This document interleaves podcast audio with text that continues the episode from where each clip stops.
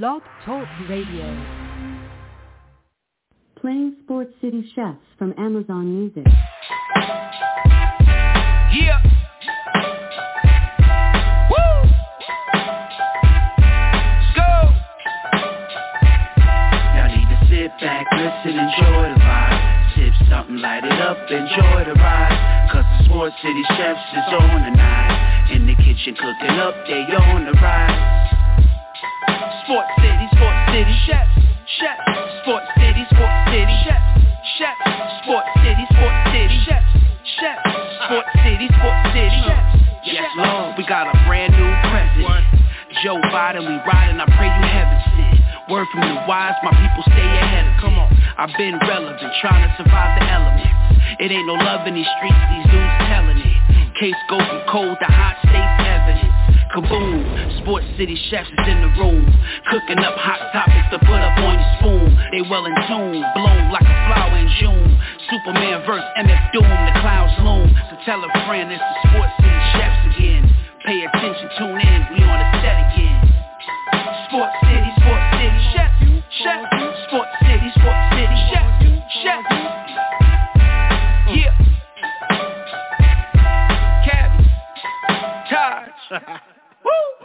Woo! Connecticut. Uh. What's going on, Sports City? Opening weekend, or they say week zero last weekend, but this is a full-fledged opening weekend of college football season. WNBA in full effect as we start to get close to the end of the regular season there, I believe. Uh, lots of things going on in this sporting world. NFL cut down to happen this week. Uh, so lots of news there. Uh, baseball getting into the stretch run. We're getting into the last month. STP calls them. Tomorrow officially starts the Burr Sports City. So we start to get into the fall, into these cold months as eventually that uh, wintertime kicks in. Welcome into Roundtable Gumbo, where we always bring spice here at Sports City Chefs on Thursday nights, 9 p.m. Eastern Time. I'm one of the hosts of the show, Mike Harvey. I'm hoping to have my co-host, Mr. Chandler Knight, in the building very soon, if he's not here yet. Chandler, are you with us yet? Okay, so no Mr. Knight yet. Hopefully he will be popping in very soon. Um, much appreciation to him for all that he does, helping me get things scheduled, run the board, all those things that Chandler helps with. Uh, man, I couldn't do this show without Mr. Knight. So I very much appreciate uh, him co-hosting with me and all that he brings to the table. This is not a one-man show. Sometimes I run this on uh, on Thursday nights, uh, but this is not a one-man show, and it would not be uh, the same without without Mr. Knight uh, alongside. So hopefully he will be popping in with us tonight, and we can have him uh, to go over things with us here in Sports City. But we had some really interesting things happen this week. Let me go ahead and hit this as I'm waiting to see if maybe he pops up and will show up with us. Um, we have we had our first ever uh, Sports City fantasy football draft on Tuesday night. Live draft. I got a bad grade, one of them because of my auto pick, but I still like my team a pretty good bit. I may read that to you tonight here, Sports City, before we wrap up, but I am not 100% sure. Let's see what if, uh, happens as we go throughout the night. I think we got plenty of other material not to have to delve into that. Uh, if any of the chefs happen to pop on, just go to the board and let yourself in, please, and thank you. Uh, let's see. So lots of good things going on in the sporting world. Uh, tonight we got a couple of uh, college football games around the country. Two in particular in the SEC that I'm watching. Florida's playing at Utah at 7-3. Utah now early. Utah hit a big home run play. The starting quarterback for Utah um, is not playing tonight. So uh, he is not in. So the Utes are having to get by with a backup quarterback, a four-year guy in their system.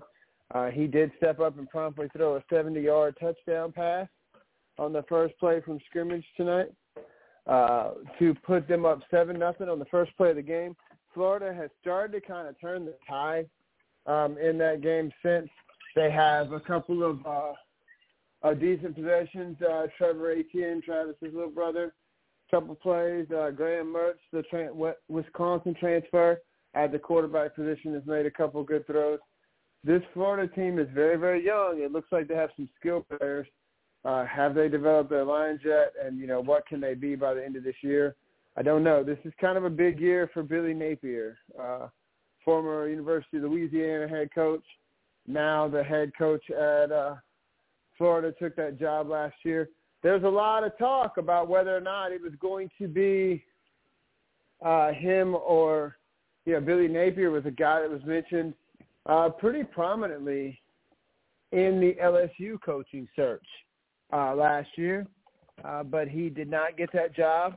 He's not happy about it, but he definitely did not get that job. That job went to uh, Brian Kelly. So LSU getting ready to start their second year, uh, playing Florida State in a big game on Sunday night, and what is probably the biggest game of Week One in college uh, football is that LSU Florida State game, only because it's the only game with two top ten matchups. Now, one thing I can say, the LSU Tigers have not ducked opponents in the opening weekend of college football. I can't say that for every program. LSU played Wisconsin down in Houston and at Lambeau Field. They played Oregon even when Chip Kelly was there, and they were pretty highly ranked. Uh, when North Carolina was supposed to be really good one year under Butch Davis, they played them. LSU has not dodged uh, tough opening weekend games. Um, and this is the second year in a row that they are playing Florida State. Um, and last year they played them in Baton Rouge. LSU was in great shape until uh, the very, very end. Of, well, they started slow. They had a chance to come back and win that game, or at least force overtime. A missed extra point by the Tigers uh, forced a forced caused them to lose that game 24-23. So LSU got off uh, to a loss in year one under Brian Kelly. Uh, they were, of course, able to come back have a really good year. They just had the one other loss in the regular season to Tennessee. Of course, they got handled in the SEC championship game by Georgia. Two-time defending national champs. I don't think they're going to make it three this year, but we'll see. Uh, nobody's done that since the 30s and the University of Minnesota, of all people. So uh, we will see what happens there. Real quick, PHI Apparel, uh, PHI apparel.co. Use promo code CHEFS at checkout for 15% off of for all your Philly clothing needs. Listen, the Phillies are hot. Uh, high expectations for the Eagles going into this season. Uh, 76ers, uh, who knows? Maybe if they trade James Harden, uh, Harden – Sixers jersey at a serious, serious discount. We'll see what happens there. Lots of talk about James Harden over the last couple of uh, weeks in regards to uh, him being traded or whatnot. We've talked about that extensively on this network. So that's going on there. But anyway, the PHI Apparel has you covered for all your Philly sports clothing needs. They have unique designs that are make you sure to stand out in the crowd. And we appreciate them sponsoring our show. So check them out. Once again, phiapparel.co, promo code CHEFS at checkout for 15% off. Uh, so check them out for sure. We definitely appreciate them sponsoring our shows. So tonight, real quick, just kind of going around, Sirius and I had a really kind of back and forth. you know, they were saying food fight in the kitchen last night. Sirius swears uh, the Big Ten is the best conference in college football. He said better than the SEC.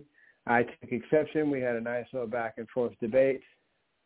Uh, you can check it out, just like you can check out any of our other shows on any of your podcast catchers, any of those apps. And also check us out on sportscitychefs.com. We got other articles, finger foods, different things coming up uh, as we get hot and heavy in the football season and as baseball kind of hits the the stretch run. Check us out there at sportscitychefs.com. Uh, you can also listen to us on all your smart speakers, smart devices and all that kind of stuff. So uh, feel free to check that out. I'm going to start with this weekend, a very, very big series. To me, um, the only race left in the National League is in the Central. And for the wild cards, uh, the Brewers are got a little bit of a lead, but Chicago and Cincinnati are still kind of lurking there uh, within a few games in that National League Central Division. And all three of these teams, the two that don't win that division, are strongly in contention for a wild card race. Uh, the Phillies are probably going to get that first wild card. So right now, you got two other wild card spots, and in contention for those are really, I'm going to say five teams, four and a half technically. I think the two that don't win the Central plus the Diamondbacks and the Giants are also right there uh, in contention. The Marlins are still close. Uh, they would have to get a hot streak, but the Marlins could still possibly get there. I wouldn't put strong money on that, but those are five teams possibly um, in contention for those last two playoffs. Uh, let's see. The other race in the in the National League is going to be for the number one overall seed and home field advantage all the way through the playoffs. Uh, as of right now, the Atlanta Braves have a four-game lead on the Dodgers. The Dodgers, man, who sat second place and and lower for the first couple months of the season, have absolutely caught fire. Something like 21 and four or something for the month of July. Uh, for the month of August, it's very much similar to what the Atlanta Braves did in the month of June, as far as really hitting that hot streak. And so the Dodgers have are opened up a lead of about 14 games in their division. So uh, much like the National League East, uh, barring some barring something crazy happening, uh, that division is sewed up and looks like it's going to be the Dodgers. The Dodgers and Braves are far ahead of everybody else in the league, but it's a four-game spread separating those two teams right now, and – the Braves visit Chavez Ravine to play the Dodgers this weekend. During earlier in the season, the Dodgers went into Atlanta and got the best of the Braves. Now the Braves are going into LA with a series starting tonight, starting in about 58 minutes. Actually, Spencer Strider pitching game one tonight. Uh, the Braves are basically going to throw their four best uh, in this series. I think you're going to see Strider. I think you'll see Bryce Elder.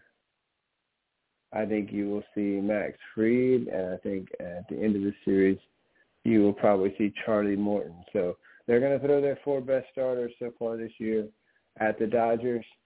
Uh, that Dodgers lineup absolutely scorching hot uh, recently. So uh, this should be really good. If the Dodgers somehow find a way to sweep this thing, they break even with the Braves. Obviously, a split. They're the same spot they are right now. Either team wins uh, either team wins three out of four, then they pick up a couple of games. So uh, we will see what happens uh, as this series gets ready to get kicked off tonight, tomorrow, Saturday, and Sunday. Four games with the Braves visiting Chavez Ravine and playing the Dodgers to try to stave them off in the race for number one overall seed and best record in the National League, and very possibly best record in baseball. Uh, the Dodgers are now right up there with anybody else in baseball for best record in the league. And you know, the I said multiple times earlier in the year, if you were going to get the Dodgers, you better get them now, and nobody's been able to get them. They're still in the postseason. Uh, they've played a lot of kids at different points throughout this year. Uh, James Outman has pretty much settled into a regular everyday role in that outfield. But we've seen other kids like Johnny DeLuca, to go along with veteran. Uh, we've seen Michael Busch get a cup of coffee here once or twice, uh, the second baseman who came out of Louisville. Uh, and then we've also seen, you know, their veterans and their mainstays. They got the guys that have been part of their rotation for a while, and Will Smith and Max Muncy. And then they also have the veterans that they picked up in the off season, uh, David Peralta, Jason Heyward, and they also got Mookie Betts still in the saddle, and Freddie Freeman in his second year in L.A. going to break a franchise record for doubles, and Freddie Freeman is really hitting the ball extremely well this year. Uh, so they've found a way to kind of piece it together. Kershaw's back now. He's pitched really well when he's been healthy. Julio uh, Urias has been very much kind of up and down uh, this season. Walker Buehler is supposed to throw a Buehler is supposed to throw a couple innings, uh, one or two innings this weekend, and a rehab assignment coming off Tommy John. So we'll see if he's able to build some arm strength back up and if he can be useful for the Dodgers come postseason. But if you're going to get him, you better get him right now because I believe the Dodgers will make moves in the off season. They have brought up a lot of young pitchers as well to figure out kind of what they have. Uh, and I think the Dodgers, uh, after getting a look at these guys, we'll kind of figure out what to augment. They will be a player in the Shohei Ohtani sweepstakes. Uh, don't get that twisted. I think, to me, I think really four major contenders for Shohei. I think other teams will kick the tires on him, but the other thing I think with Shohei, and I said this last week, uh, his price tag may have gone down some uh, with the Tommy John thing. We'll see if he has surgery or if he puts it off like Tanaka did and try to still get back. But Shohei, if he does have the surgery, uh, if he does it right after the season, uh, could still be back and be able to hit next year. However, he probably won't see the mound again until 2025. If I were them, I would be careful. They say 9 to 12 months, but this is his second uh, Tommy John surgery. So if I were Shohei, I would, you know, if you want to play for the rest of this year, I don't know why. I I would go ahead and get this surgery done now to get back as quick as possible. But he's trying to be there for his team, so uh, you can't knock him for that. Though his team uh, decided to wave the white flag, which it possibly should have. Chandler uh, said on this show with me that he thought they should have made trades before the deadline, that this was not the right move for them. It's proven to be the case. I can understand why they did what they did. The Angels are trying to win. They're trying to prove to Shohei that they wanted to win. You know, they started by making moves in the off season. Uh, they were one of the first teams to really uh, do anything, getting Hunter Renfroe, getting Gio Urshela, uh, trying to sign some pieces to uh, add some depth to that team. Uh, and then they got Eduardo Escobar from the Mets. And then when Trout went down and they had some other things, they they go get Randal Grichuk. Uh, they go get Mike Moustakas. The Angels really tried to make some moves so they weren't they didn't really sign any major major impact guys. It was like they were hoping to uh, catch lightning in a bottle, if you will, with a couple of guys who had flashed at the major league level and had success before, but all these guys definitely on the back ends of their careers.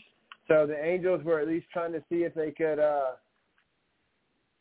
you know, uh, bargain shop, but find some people that could be useful and beneficial for their team. Uh, but they really, really hit an extremely rough patch in their schedule uh, here in the month of August, and they were unable to come out the other side alive. So uh, they waved the white flag. They put a bunch of guys on waivers, um, including Lucas Giolito. Uh, lots of different guys that they that they put on waivers. Hunter Renfroe, Randal Grichuk, uh, several other guys. I did read today that the Reds picked up Hunter Renfroe and Harrison Bader from the Yankees uh, as sort of depth pieces for this team. Uh, you know, the one good thing I think for the Yankees, and I'm going to come back to where I was with the Angels, but the one good thing I think about the Yankees with this Renfroe pickup is it does possibly open up center field for Dominguez to play for the rest of the year. So we're going to get to the New York teams in a second, but real quick as we wrap up on the Angels, uh, you know, Chandler was proven right by the fact that this team should have, you know, made their moves uh, earlier. I mean, they they should have made trades. They should have gone the other way and decided to sell. Uh, but I don't know. I Chandler, my co-host, has said this multiple times, and I agree with him on this. Uh, I don't know that they're going to ever really find any big monicum of success until Bryce Harper sells that. I mean, until oh Bryce Harper. What am I thinking? I I had to work twelve hours today, y'all. I got right off work and came straight to the show.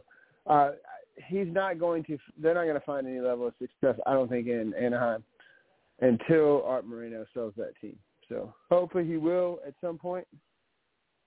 Uh, and and then we will see, you know, what they can do. But I, you know, I think the Angels have a shot at signing Shohei, but I, there's going to be some long discussions, and they're going to have to show him a plan uh, that shows them a commitment to winning. And I'm not sure that that organization um, is capable of proving that. So we'll see, you know, how that sort of uh, pans out, if you will. Also, what else do I have? So I think that covers everything I wanted to talk about uh, with the Angels. Is they did wave the white flag, put six plus players on waivers. A couple of them picked up. Um, and before we go talk about kind of the races in the American League, I want to go to New York. It looks like that the New York teams are doing what Chandler said and what I agree with him on that they should have done um, at the beginning of this year.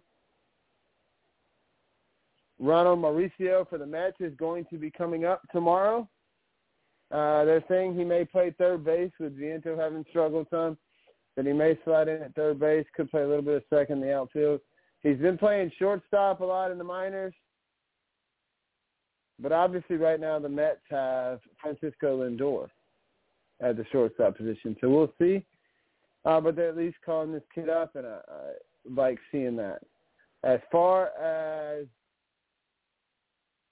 one other thing on the Mets, I did see something the other day that said they may seriously look to trade Polar Bear Pete Alonso in the off season.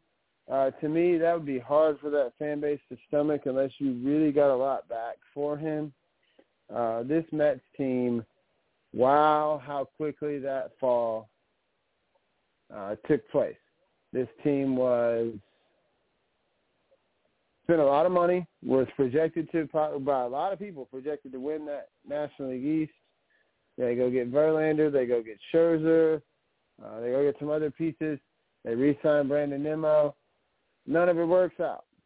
None of it. Uh, now both of your possible Cy Young Award winners are pitching for playoff contending teams in Houston and uh, Dallas Fort Worth area for the Texas Rangers, uh, to be exact. And they trade Mark Canha to the Brewers. He's helping them, so he's playing on a first place team. You know, a lot of those guys probably couldn't wait to get out of there and go somewhere where they can possibly contend. Uh, Edwin Diaz swears he's going to come back and pitch this year. I don't know why unless maybe they're going to trade him too. Who knows? I wouldn't think they would, but I know I didn't expect the Braves years ago to trade Craig Kimbrel. Uh, but that trade also brought them back Max Fried, so I get it.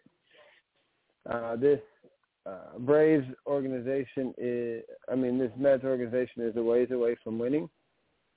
Uh, and so, you know, a, a closer doesn't necessarily help you. I mean, yes, he gives you lockdown wins, and he's a guy that you could keep around for a long time.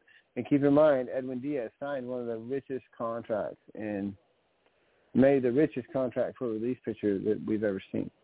So uh, there is definitely a commitment there by the Mets to Edwin Diaz. So I don't think that he's a guy that they would look to trade.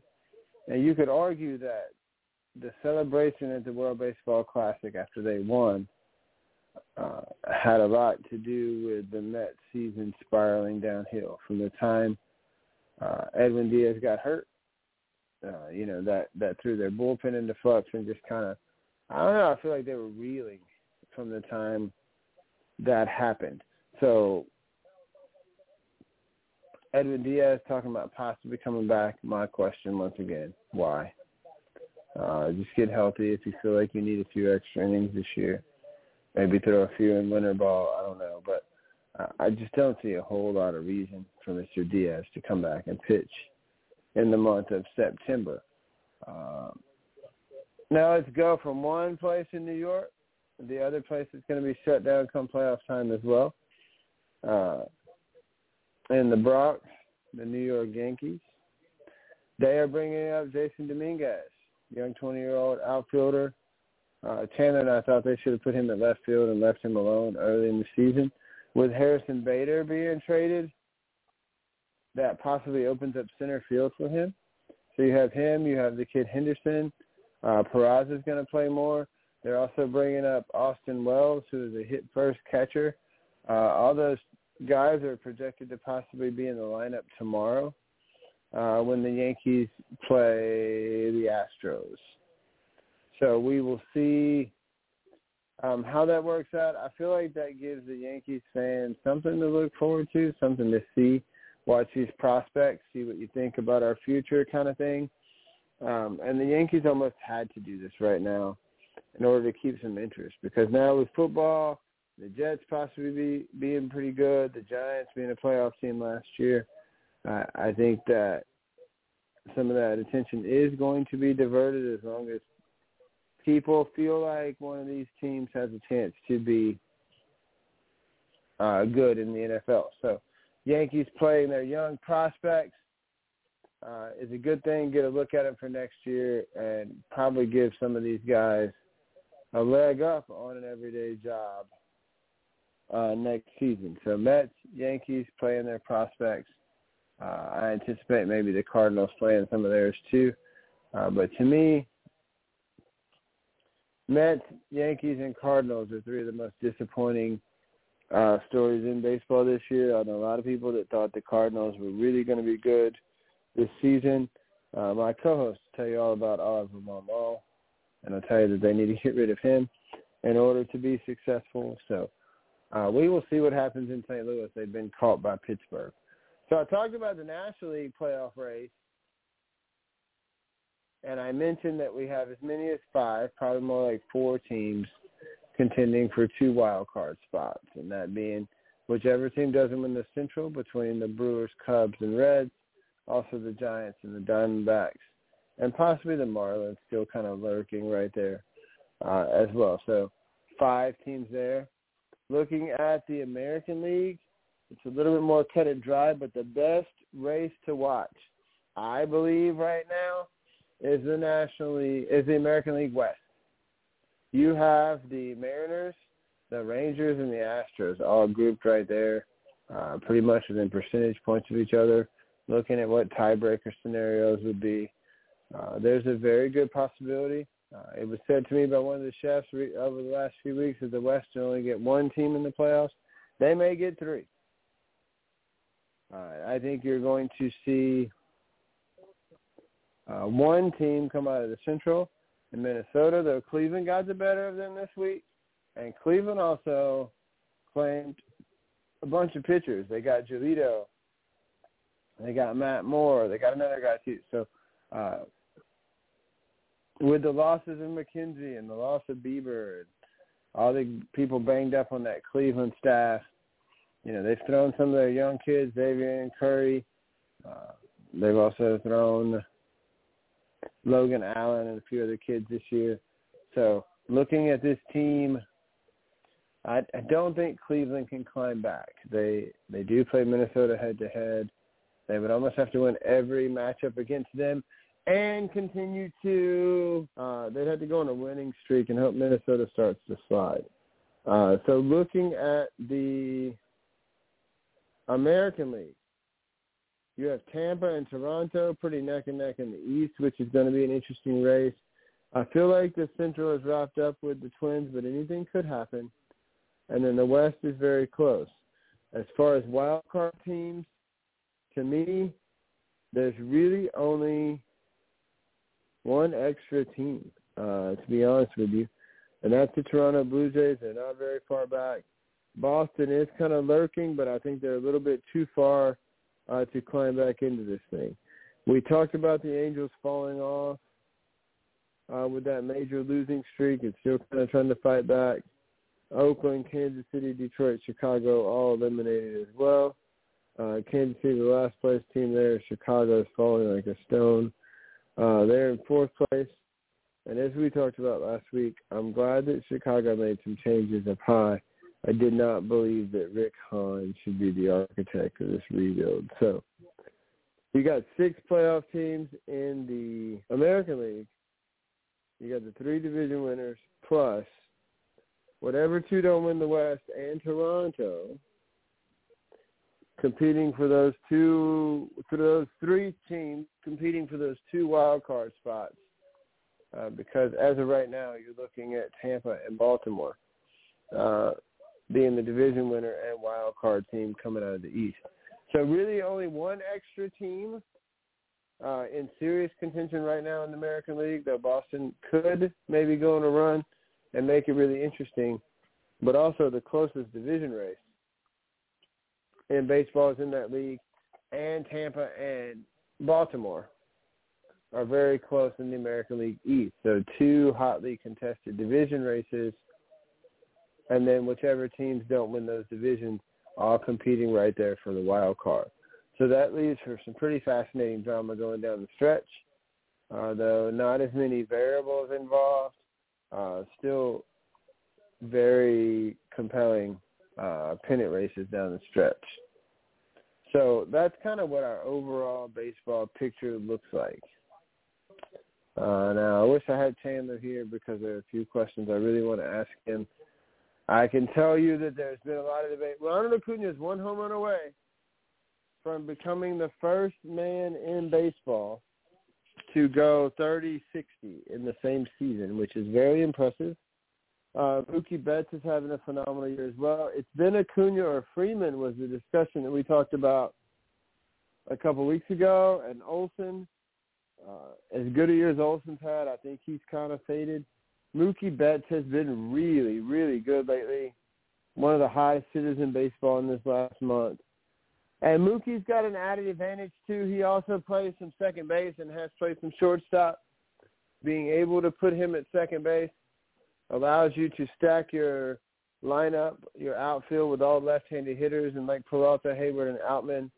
It allows you to go more left-handed against right-handed pitchers. We'll see that tonight against Spencer Strider as well for the Dodgers. So uh, keep an eye out there. Mookie Betts has played Gold Glove right field multiple years. Is playing a very good second base, and as I said, has even filled in at shortstop some. Uh, Mookie Betts is a plus plus plus defender, uh, and then he set a career high for home runs. He's coming up on 40 home runs. Uh, he's been a fire starter uh, for that Los Angeles Dodgers offense, much like Acuna has been in in Atlanta. Um, I talked about this the other day. That Atlanta lineup from top to bottom is crazy deep.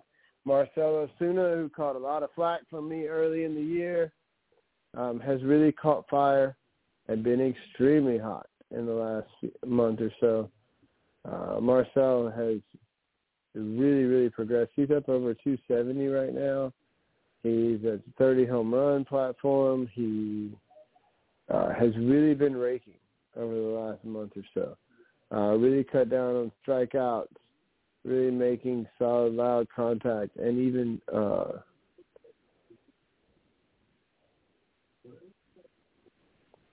doing a really, really good job of just staying within himself. Um, I, I'm I'm very impressed with with what I've seen from from Marcell. Marcell's even been showing some opposite field power. He's got like seven home runs in his last nine games or something ridiculous. Uh, but Marcell Ozuna has caught fire uh, for the Atlanta Braves and been a stalwart in the middle of that order. Uh, like I said, he couldn't get his average over 100 in the first month of the season. Now he's up over 270 and and really doing this thing for the Braves.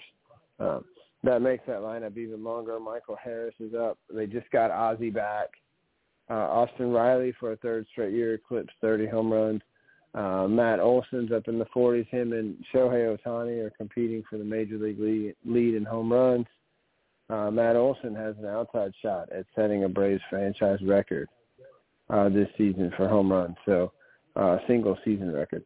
So we will see what happens there as that continues to unfold. The Braves have some tough games left. They got seven more with the Phillies. They got four this weekend with the Dodgers. Uh, they have some pretty tough games still left on their schedule, uh, but they haven't shown a lot of signs of slowing down. Um, and this team's cruising 87 and 45, uh, 42 games over 500 with 30 to go. So, uh, as I just told you, 11 of those 30 are against surefire playoff teams. Um, and those aren't the only tough games left on that schedule. But uh, those games will be critical in the Braves trying to come out and break a franchise record. I think 106 wins and 56 losses was their record in 1998. That was their best regular season win total. This is a very good team in 93 when they won 104 games as well. Lost the Phillies in the playoffs.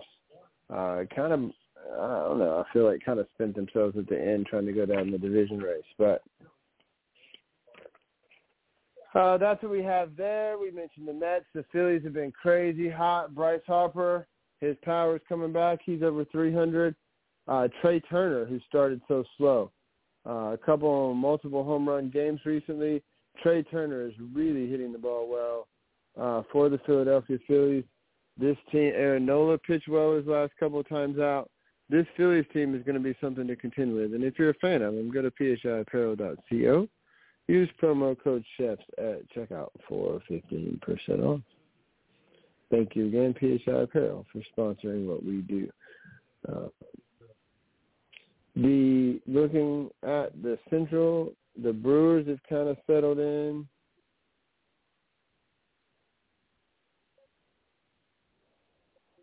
They are uh, Brandon Woodruff has been back. Corbin Burnes has been pitching well. Freddie Peralta has been pitching pretty well too. Their offense is starting to scratch out some runs. Uh, so this team is looking good right now. Uh, the Cubs have caught fire. Uh, Cody Bellinger uh, would be an MVP a lot of other seasons. Uh, Chandler has been talking about that guy, and he's been a champion for Cody Bellinger uh, for a while. And so uh, to see that come true, and with the Cubs being able to get hot before the deadline, you know, it's funny. Three teams that we thought might sell, and it really only worked out for one of the teams that didn't. The Padres didn't. Uh, the Padres didn't. Neither did the Angels, and neither did the Cubs. It has worked out for one out of three teams who decided not to sell. Uh, but the Cubs are right there. Cincinnati, those kids are there. They've kind of hit a little bit of a slump, but they've been really good uh, most of this year. They, uh, they caught fire in June, won 12 in a row, and they're just trying to uh, and they're trying to the Reds are trying to climb back. They got some of their young pitchers back, and Nick Lodolo, Graham Ashcraft, Hunter Greene, uh, Andrew Abbott, who looks like he might have lost some steam. So we'll see this weekend. Uh, this is a big series for Cincinnati as they play four against the Cubs, starting with two tomorrow, another one Saturday, and one Sunday. Um, so just like the Braves and Dodgers have a big series this weekend, uh, Cubs and Reds have a huge series this weekend that will have an impact on that National League Central race. I know the Brewers are hoping that they split and beat each other up, and the Brewers can take care of business this weekend against who they play.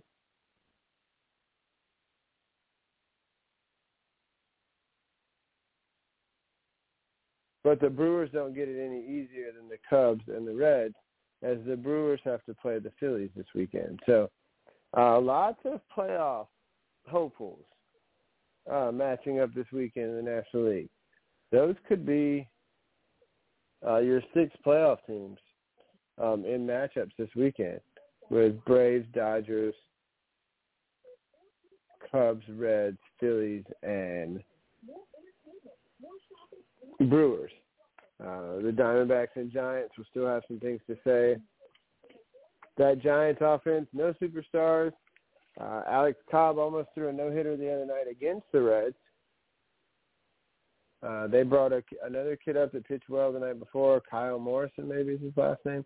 Uh, that I don't think that's his name. Kyle somebody. I'll have to look that up. Uh, pitched really well for the Giants in the first game of that series. So, uh, but the Giants don't really have any stars. They got some good young players coming up. Patrick Bailey has been good. Thairo Estrada is starting to turn into a really good player. Uh, this team has has pieces, um, but no stars, and that offense has really kind of fell off some. Uh, Chandler said going into this year that he thought the Giants would be there. I kind of laughed, uh, but he was right in that as well. So lots of teams right there in the National League. Uh, so that's it. I mean, the National League is going to have more teams uh, fighting and some more teams to watch in the standings with really one division race in question. The American League pretty much have all the teams, maybe one extra uh, fighting for those spots, but a really, really close race with three teams bunched up in one division and two teams right there together in the East. So uh, that's what we need to know there. Um, so Mookie Betts, real quick, uh, there was he has definitely entered into this MVP discussion, uh, not only because of his defender, but because he can play in so many places. And so uh, there is a legitimate belief amongst a lot of people around baseball that right now Mookie Betts could be the winner of the MVP award. I think him and Acuna will finish first and second, and I would probably give it to Acuna right now, but I can understand the vote for Betts. And I think that a lot of what happens over this next month will help us decide uh, who will be the MVP of the National League. Uh, so that covers baseball. I'm going to talk a little bit about the Southeastern Conference. Georgia's the lead dog, uh, coming off those two national titles. You know, Alabama's Alabama. They got to break in a new quarterback. LSU has a proven quarterback. Still not quite as much depth as they would like. So uh, health is going to be a key thing for LSU if they're going to be able to win the West and get back to Atlanta for that conference championship game. Uh, but this is a big game for them this weekend against Florida State. You know, Florida State figures to really push Clemson in the ACC. So we will see uh, how both of those top 10 teams look in the featured bout of the weekend on Sunday night. Uh, check them out. LSU, Florida State, Sunday night. ESPN, ABC, whatever the primetime channel is for that.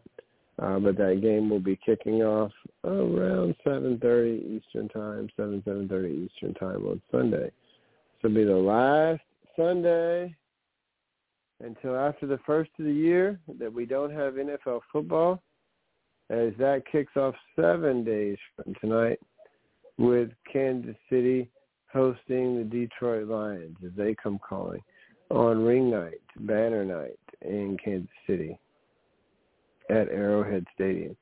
So lots of talk around these Lions. A lot of people considering them favorites in the NFC North. We will see what happens. But the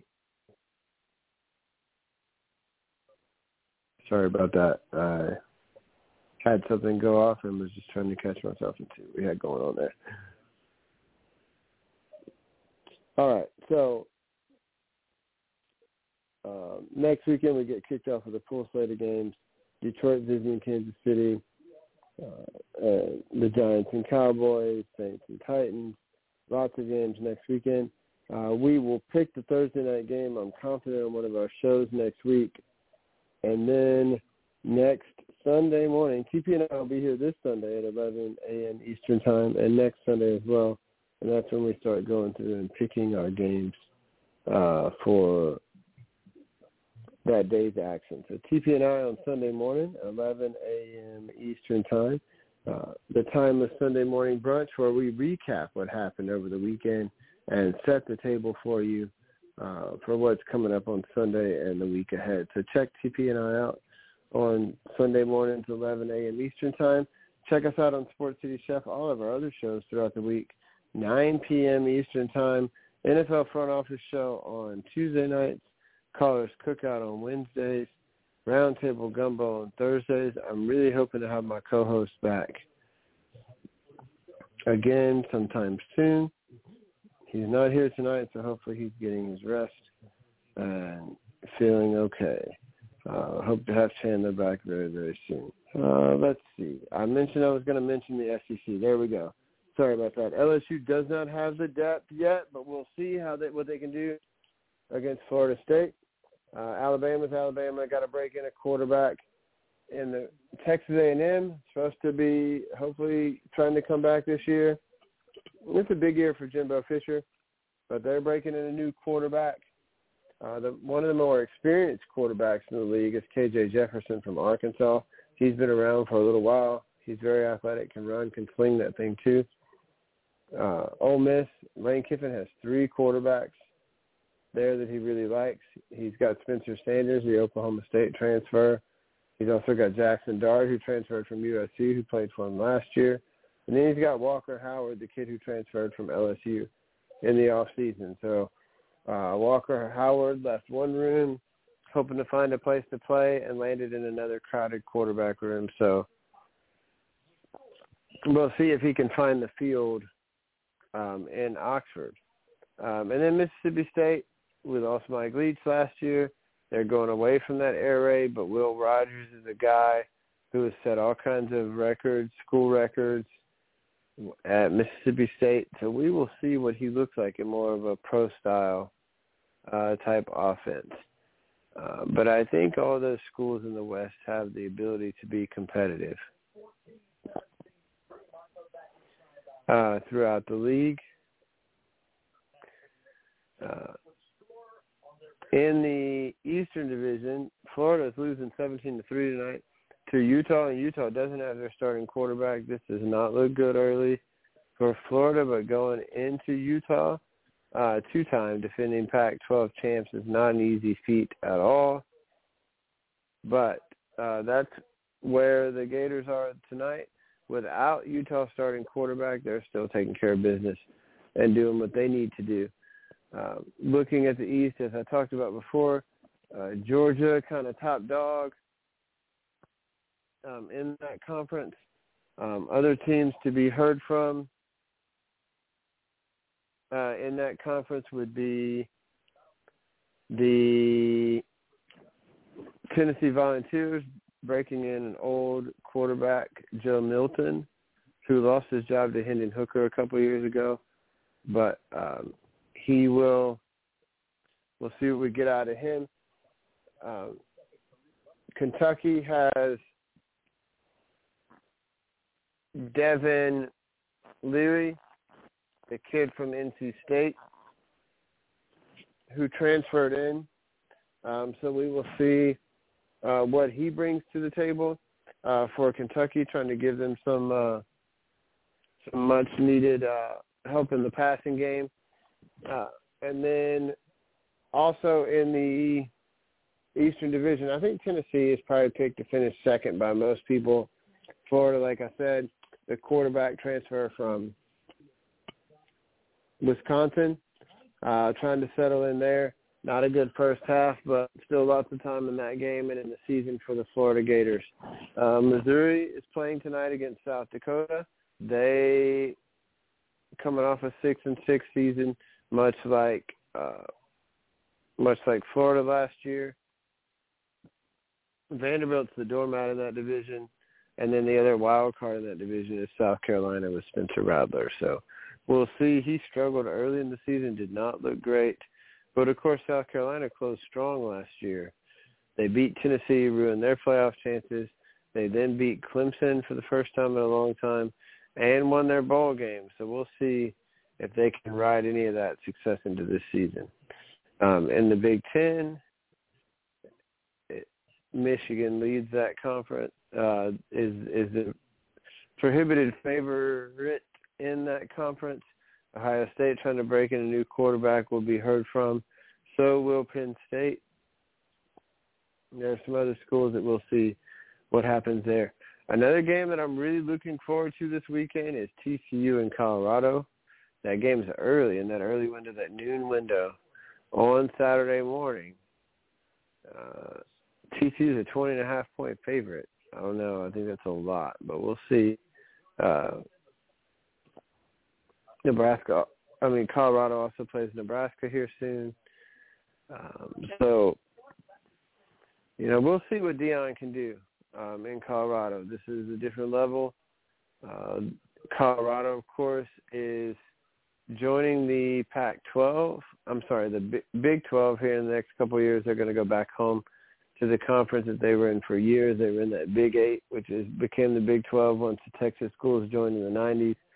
Uh, Colorado got out it several years ago when Utah did, uh, but Colorado's going back to the Big 12, um, and that's that's going to help the Big 12. They they even expanded and got Arizona, Arizona State, Utah's going to the Big 12 as well.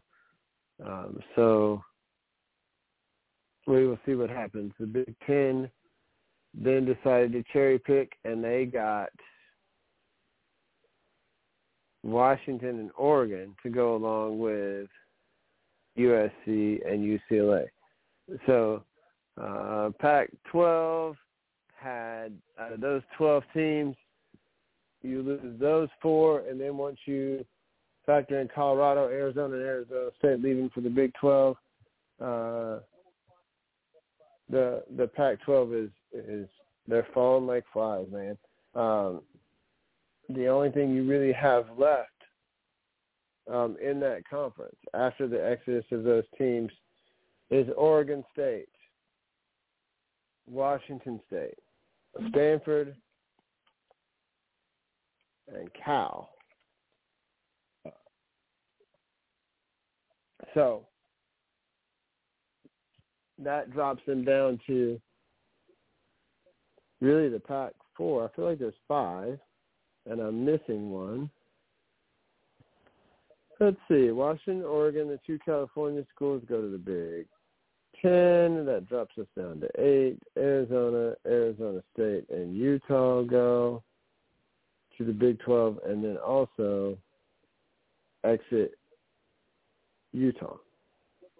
So that's four more. Okay, Arizona, Arizona State, and Utah. Those three leave, and then Colorado's leaving too. So there's four more.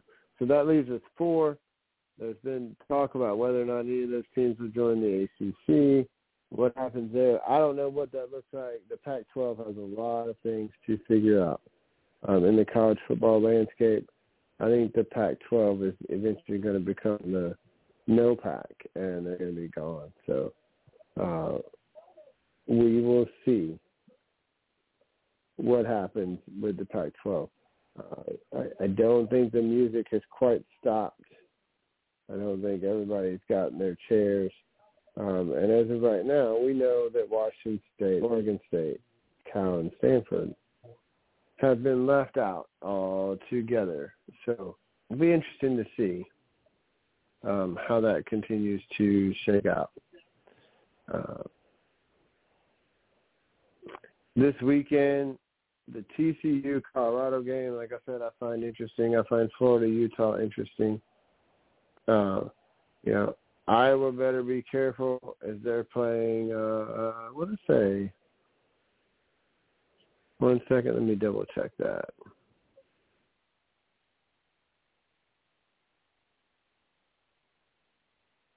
They play Utah State on Saturday. Utah State has really uh, pushed some teams and ruined some people's seasons very early on.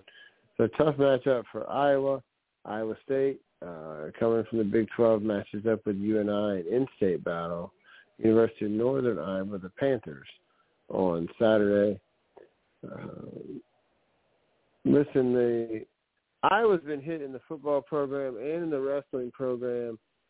Uh, guys betting on sports uh, Iowa State got hit too with some guys getting suspended. Guys betting on sports. Listen, when you're in college, you can't bet if you're a college athlete. You just can't do it. The restrictions are even tighter than in the NFL. In the NFL, you're just not supposed to bet at work or on site. Uh, but in the the NCAA prohibits any betting at all from college athletes um, and so some of these guys are facing suspensions. Uh, some Iowa and Iowa State athletes even full year suspension. So uh, it's pretty easy, kids. Wait till you get out of college before you start betting. Uh, that being said, uh, it'll be interesting to see how that continues to uh, materialize as well. The U.S. Open is going right now. This is week one of the U.S. Open. Uh, Coco Gauff hey, hanging around. Yes, sir. Hey, Mike, guess Yes, who sir. finally showed up? I'm so sorry, man. Oh, you're good, man. How are you tonight? And I, it's I don't know. I'm getting old. It's too late. I fall asleep every day one time. Well, we're I'm glad to have you, man. I was uh I, I you you had to go back and listen sometime. I was giving you all these kudos about being right on a lot of different subjects uh tonight. Definitely giving uh some praise and shout outs to my co-host uh this evening. Uh just to kind of recap where we were, we talked about how the Angels should have sold at the trade deadline and how they're regretting that and they waved the white flag this week and put everybody on waivers that they pretty much have picked up. Uh, I mean, listen, everybody, Renfroe, Grichuk, all of it. Listen, Giolito, they, they all with Matt Moore, all of these guys on waivers, um, and they, they waved the white flag for real um, in Los Angeles. Uh, they should have done that a month ago. Maybe could have recouped some more assets or, or done some things. And then the other thing I pointed out that you said about the Angels is uh, they're not going to go anywhere until Arte Moreno sells this team. Uh, so we uh, we talked about the Angels. I pointed out your comment about Oliver Marmol. He needs to be fired for the uh, the Cardinals to go anywhere. Uh, if it were not for the disappointments in New York, we would be talking about St. Louis as being one of the most disappointing teams in baseball, as they are sitting in last Yeah. place in that Central Division. Uh, so we talked about that. I kind of laid out the uh, the playoff race. You and I went back and forth on how many teams were going to make it from the AL West, and it looks like right now there's a good possibility we could get three of them. Uh, but that is the most Yeah. exciting. Divi- that is the most exciting division race left, um, with all three of those teams right there, pretty much bunched up together. And so I talk about in the American League, you got those two Mm. teams plus uh, whoever doesn't win between Baltimore and Tampa, and then Toronto kind of lurking back there as well, trying to get a, a wild card spot. I mean, Boston could maybe do something, but I doubt it. So I pretty much said there's really seven teams competing for six spots, and we just kind of watched the division race in the West. And the East is still really close as far as the division race, but uh, not a ton of teams there. Really, only one or two. Really, only one team that uh, can uh, knock one of these off. I think probably in the in the American League for the playoff picture. And then we talked about the National League and the fact that we got more teams bunched up right there, um, and we got at least four teams contending for those last two wild card spots. The two teams that do not win the Central, we talked about the Cubs. I gave you kudos for Cody Bellinger and what he's done this year, uh, and we talked about those two teams and then the Giants and the Dodgers. And the Marlins still having an outside shot for that third wild card. I think the Phillies have pretty much maybe locked up that first wild card. We'll see what happens as things continue to to evolve. So we talked about baseball a little bit. We kind of went into football. I sort of hit the SEC a little bit. Uh, you missed it last night. Uh, Sirius and I had a pretty big uh, food fight uh, on the Callers Cookout because Sirius opened his mouth and said that the Big Ten is the best conference in college football and way better than the SEC, uh, and that sparked a pretty uh, heated debate, uh, which was a lot of fun uh, last night. So, Yeah, because everybody knows it's the Pac-12. yeah, and then we talked about the Pac-12 completely now becoming the Pac-4 and maybe eventually becoming Pac-0 and having to shut everything down. Um, I I was just kind of hitting college football. I talked about TCU and Colorado on Sunday. Uh, TCU 20 and a half points, Chandler. What do you think about that? That game is going to be way closer than that. I do too. See, it, it's funny because they they hate they hate what Deion is doing so much um, that they will find any reason to to discount everything he's done. Now, is he is he a um let's say is he self-absorbed? Okay. Um is he is he not um cut from the same cloth as most coaches? Yes. Because he actually gives a damn about his players. He actually wants his players to be successful in life. Um and honestly a lot of these coaches say they do, they don't. So it is what it is, but listen, the man can coach. Okay? The man can coach. So it especially given at TCU what they did last season, you and I both know it's hard for teams that really haven't gotten as far as, as they did. Um, you know, they don't have a sort of a history of getting in the playoffs and all of that stuff there. That that following season, those first couple of games, they're pretty shaky. So yeah, I can I, I see this being about a, this game being about a field goal to me. I don't I don't I don't think it's I there's no in hell that Colorado loses about twenty points. I'll tell you that right now. I I agree with that. I said last night. I think that you know here's the thing. Let's be honest. TCU has not been racking up top ten recruiting class after top ten recruiting class. It's not like they got five star kids, uh, you know, breaking down the doors to get into their football building, right? And they lost their starting quarterback. Uh, they lost their starting running back, who was a third round pickup by the Saints. They lost their best pass rusher. They lost a lot of talent mm-hmm. um, off this team last year, and the Colorado Buffaloes, like it or not, like the way they did this or not, they brought in a ton of talent, and I would I would make the argument that there's as much or more talent on the Colorado sideline than there will be on the home sideline on on Saturday morning when they line up to play against TCU. Now, some of these TCU guys have more time in their system, so maybe familiarity will be good as some of these Colorado kids are still trying to get used to each other and get used to what they're doing. Now, some of them played together last year for Jackson State, um, but you do have a lot of uh, fresh faces and new talent, uh, you know, new faces in new places, or old faces in new places, if you will. Um, from you know, as, as Deion Sanders did bring some of his guys, but also hit the portal pretty hard. There's a big collection of talent right there. Uh, if if Deion's son uh, throws the ball well on Saturday, Mm-hmm. all bets are off.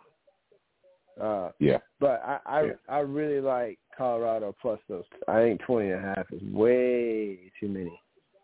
Um, Yeah. and I think they're gonna I I think they're gonna show it tomorrow. And these are future conference foes now, right? With with Mhm. Colorado going to be making the switch to come back to the Big Twelve. I said before Colorado was part of that conference forever back when it was the Big Eight. Uh, it became the Big Yeah. 12 when they added the the four Texas schools back in the 90s um, when they wanted to go to 12 and have a championship game. Uh, people forget the Big 12 was the the second league to do that. Um, the SEC did it. Big 12 did it not very long after, uh, and they those are the first two two leagues to do championship games. Uh, Mhm. and so Colorado, part of that for a long time, they break off and go to the Pac-12. Uh, they try it for 10 years. This isn't working. Let's go back.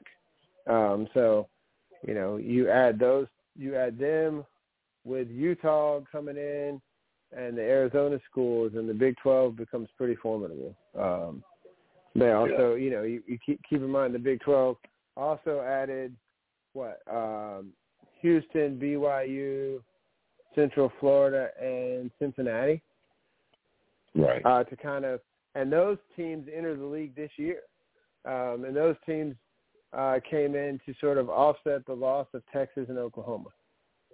Uh, so, uh, you know, a, a couple months ago, it was looking a little bleak for the Big 12 as well. Uh, but once Yeah. the Big 10 grabbed the two California schools, and they decided to also get Washington and Oregon, uh, that allowed the Big 12 to swoop in and be like, wait, we already got BYU. Let's bring in Utah. Now let's Yeah. bring in Arizona and Arizona State to go with this border war, and now we get Colorado to come back.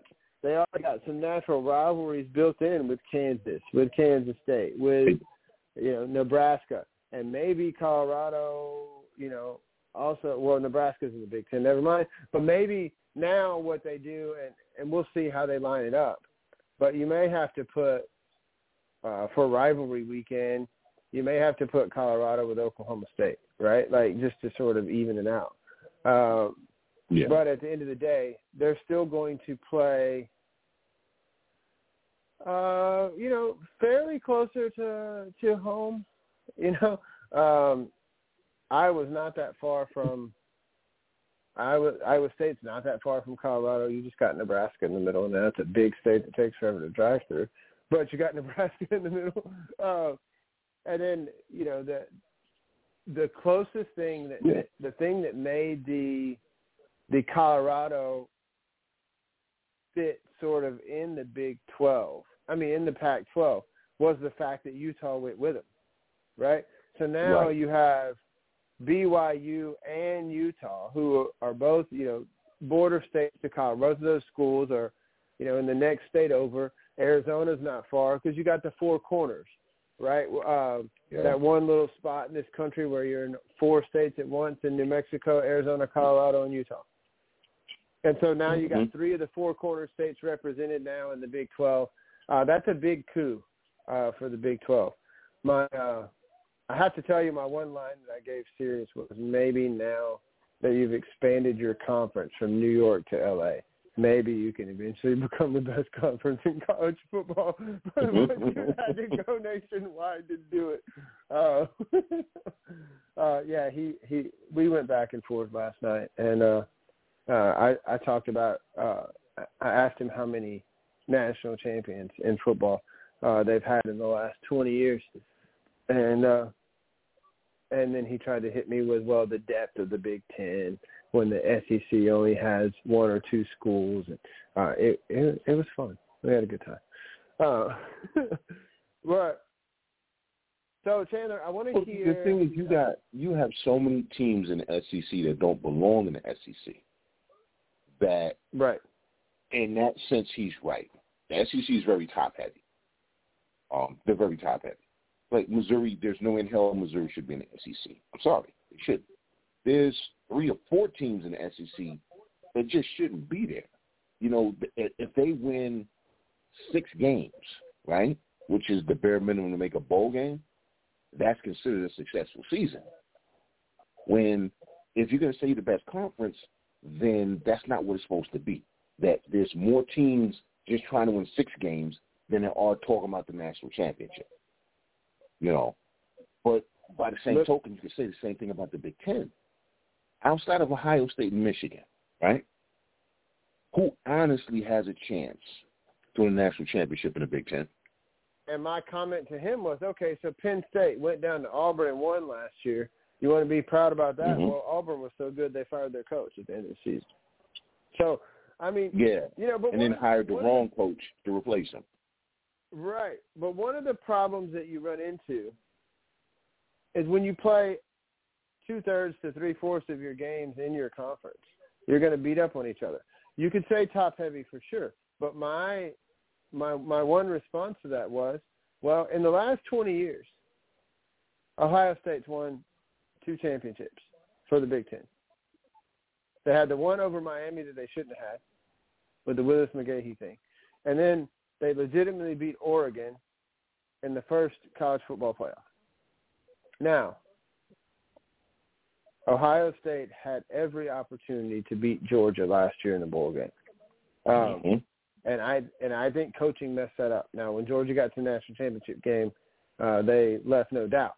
But Ohio State very easily could have, and and I'll be honest with you, should have won that game last year in the college football Mhm. semifinal. Honestly, should have. Um, once again, uh, I use this expression. I've used it for a while, and I know you use this as well. Ryan Day had to try to be the smartest guy in the room, or, or in the Mhm. stadium that night, and it cost his team a chance to play for the national title. And I don't think anybody listening or anybody that is in their right mind believes that TCU was going to beat Ohio State any more than they were going to beat Georgia, right?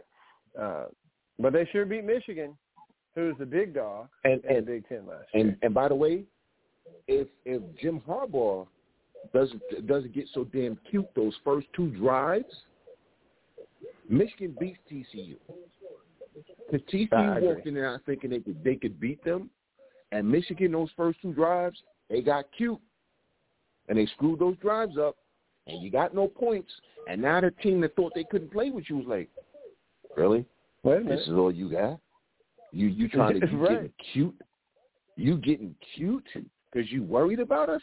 Oh, we got him now, boys. So once again, you have a coach from the Big Ten who tried to be smart and screw the game up for his team.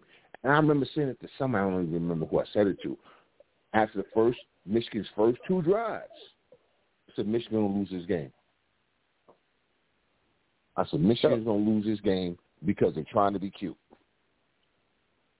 So my my one argument with Sirius last night was though the SEC does at least in these last two decades have four teams that have multiple national championships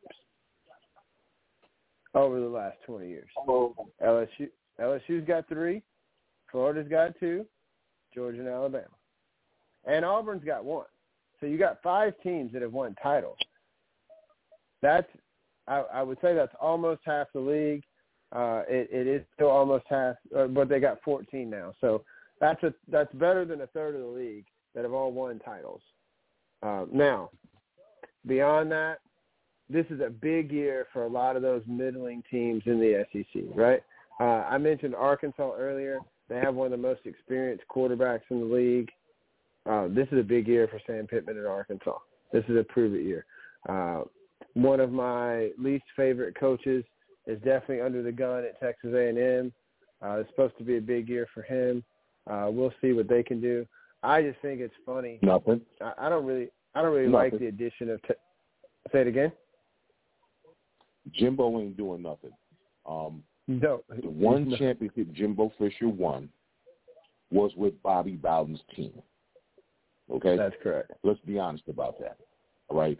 Jimbo Fisher has yet to win as a head coach when he is supposed to. He has yet to win a game he's supposed to win. The hell with a national championship. Just win a game you're supposed to win. Just win a big game. Tell me the big game that that that, that Jimbo Fisher's won. And that's that's not Miami. Okay, because you rival- and I don't count rivalry games honestly because they're always a coin a, a coin toss. I don't care um, how good one team is, how bad one team is. If they're rivalry games, I mean, you know, those blood rivalries, it's always a toss up to me. Always a toss up to me. But tell me, tell me the game. Tell, somebody tell me the signature win of Jimbo Fisher's career I think it with the team that he think- recruited. Yeah, I, I honestly think the two games that Jimbo can hang his hat on, and it sounds bad, but the Joe Burrow's first year in Baton Rouge, they had that I don't know seventy eight overtimes, uh, where the the game turned out to be like 142 to 140 or something. Um, that Okay, game right. they won, and then the next year with Joe Burrow, when they when LSU had that crazy good year, LSU just blew them away. Like they they were like, okay, we're going to show you this year. I listen, it was personal uh, that season, and then last year A and M beat LSU at the end of the year too, uh, and that and LSU was clearly favored in that game. But at the end of the day, LSU still overachieved last year, uh, considering where they were when when Brian Kelly took that job. They were down to what 39 scholarship players and had to hit the portal. They had to do it again this year. Um, they're they're going to get to the point in the next year or two where they don't have to hit the portal like that anymore. Uh, but nobody thought LSU was going to win the SEC West last year and play for the SEC championship. Uh, no, nobody believed that was going to happen. And for all these people that really question whether or not Brian Kelly could coach, that's a that was a really good season for them. And uh, you know, TP said last night that he thought that Brian Kelly was under the gun in Baton Rouge this year if they don't win that game Sunday night against Florida State. I don't necessarily agree with that. Uh, I think he knows that he's another year out. Now, if LSU goes five and seven, that's a whole nother ball of wax, right? But uh, you know, his it he kind of bought himself a little bit of time uh, with that SEC championship game appearance last year. But there, you know, he's got a quarterback uh, that is proven, got another year in the system, and by all accounts has really made some more progressions as a passer uh, through the off season. So we'll see. But Jayden Daniels is going to be given every opportunity to take that LSU team to another level. But this Sunday night, man, that's the biggest game of the weekend, I believe, uh, in college football because it's the only one with two top ten teams playing with LSU and Florida State on Sunday night. And and I like that that good of a game is separate from everything else. You see, I don't believe Brian Kelly. I don't believe. First of all, I don't believe in Brian Kelly as a coach. I don't believe in him as a coach in Notre Dame. Um, he there's always a yeah, but with him. I know now. I like always liked Arizona State, and I like Herm Edwards. So I always paid attention and watched when Jayden Daniels was there. Okay, Jayden Daniels is he's a far more talented Sam Darnold, far more talented Sam Darnold, which means that. And by saying that, what I'm saying is he will give the ball up. He will make a bad decision at the worst possible moment. He'll overthrow, underthrow, interception, fumble, something. You name it. At the worst possible moment, that's what he's going to do. I don't believe in him. I don't. I don't believe in him. And that's who Brian Kelly is hanging his hat on, is Jayden Daniels. We saw Jayden Daniels. And you say what you want. That staff at Arizona State those kids that, that graduated from that that got drafted from Arizona State that went to the NFL were all, most of them, the majority of them made rosters. The majority of them have, have are still in the league. Okay, because the one thing they did do was they they prepared them for the NFL. Okay, Jayden Daniels, he ain't it. He ain't it.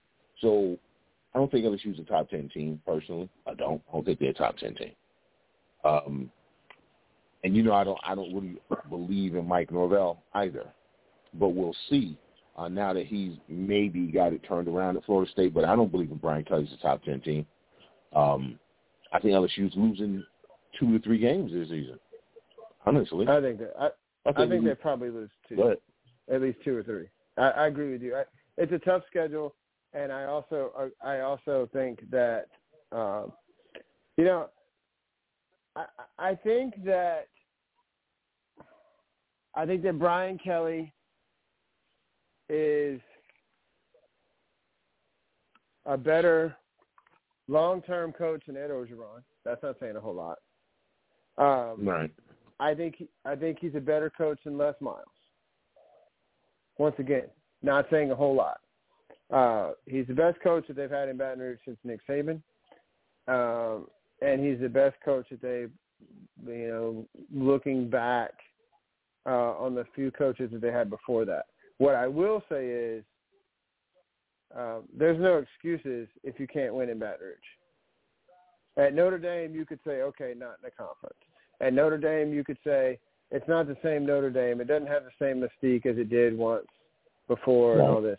You can you can you can say all these different things about Notre Dame not having as much talent around them or whatever. You it, it, you can make all those excuses if you want to. I'm not saying they're valid, but I'm saying you can make them. You can't make those excuses at LSU. Uh, no, there's you can't. Too much, you can't. There's too much talent in that state. The LSU has a strong, strong recruiting hold in Houston as well. They get players out of Texas, and they can go get some other guys. That LSU, the, the LSU brand is a is a national brand. Uh, you know, Sirius went as far as to call them a laughing stock over the last few years. They did have a couple down years right after they won the national title, but LSU has been competitive for the better part of the last two decades, uh, and and that's a that's a place that players will go. They got good facilities. It's a nice campus. That's a place that players will go play. Um, and they're also doing a lot of things to try to help themselves in like the NIL, uh, you know, name, it, image, and likeness, and that kind of thing. So, um, if Brian Kelly, you know, he went to LSU because he believed that that was a place that he had a better chance to win a national title than he could at Notre Dame. Is it a better job? In my opinion, yes. Um, and I'm not just saying that as a fan. I just think with the conference that they play in and everything else, and with as much talent as you can get to just in your car, um, I think it's a better job. But what I will say is, if you can't win there, there's no more excuses for Brian Kelly. Very, yeah, yeah. I mean, listen, the talent that comes out of Louisiana, if you, especially, if you recruit there and you can recruit there and you recruit well, then you should be able to win because you're going to have quality talent there. You're going to have talent there that actually wants to stay home. Um, for some reason, I've been watching um, early in the mornings because you know I don't sleep. That ES, a lot of the ESPN radio stuff. This dude Ian Fitzsimmons, who honestly I can't stand, but one of the things he talks about is how his brother, he's got a brother, I guess, who's an assistant coach with the Panthers, and how their mother is actively rooting against him because she a Saints fan. She's like, I hope you go 15 and 2. right? you know, which is hilarious, but you see my point. Kids want to play in Louisiana. They, they don't want to leave Louisiana. They all want to go to LSU, you know. So, again, the talent-wise, Brian, yeah, Brian Kelly has no more excuses. He's, he's got no more excuses. Um, that that's why that's why I, I, I'm like, who's oh, the biggest game of the weekend? I don't think so. Honestly, I don't think so. But again, I have no faith in Brian Kelly. I expect him to screw this up. like, I expect him to screw well, this up. I really do. Okay, so what I will say is, according to the rankings, biggest game of the weekend because these are both two right. teams ranked in the top ten. Will they still be there? Right. Who knows? I expect TCU and Colorado to be a good game, but there is uh, other th- there's some uh, Big Ten matchups like Nebraska, Minnesota. I think are playing tonight. Uh, there are some some Big Ten matchups, some conference games, but there's not a lot of really good on good happening in Week One in college football, right? So, to me, so uh, that's kind like. of one of the reasons I point to. Yeah, it, it depends on what you like. Like honestly, I think the the Florida Utah game, which I fell asleep on. While I was like, oh man, I and the funny part is my phone, my alarm went off at eight forty five. Okay, and I was okay. I'm watching like five minutes of this game, and I'm gonna get up, and then of course I went to sleep. but ooh, it is twenty four to three, by the way. exactly, and I had a feeling Utah was gonna put it on them because again, Billy Napier. I think Billy Napier is a better coordinator than he is head coach. I'm sorry to say it, but I think he's a better coordinator than he is head coach. But that's a big game to me because everybody keeps talking about, oh, and what Florida and now Billy Napier and Florida and Billy Napier. Yeah, okay. He gets smoked twenty four mm-hmm. to three. Oh, by the way, Utah's and, not even playing their first string quarterback. Exactly, and their and their All American tight end's not playing either, right? So right, this is uh this is not good for Napier. And and here's the thing, Napier was a very, very good coach at University of Louisiana. Used to be called University of Southwestern Louisiana. Then they called it Louisiana Lafayette. Um, you know, this was a a Sun Belt school. Mm-hmm. Uh, there's a big difference between the Sun Belt and the Southeastern Conference, right? So let, yep. me, let me say there that is. first and foremost. Um, there, there's a big there's a big difference between those conferences, uh, and so and no shade to the Sun Belt. Like the Sun Belt uh, did a good job last year. Uh, you know, they they got one of their teams. Uh, one of them knocked off A and M right last year. Uh, once once again, proving the fraud that is Jimbo. Uh, they competed well against some other schools.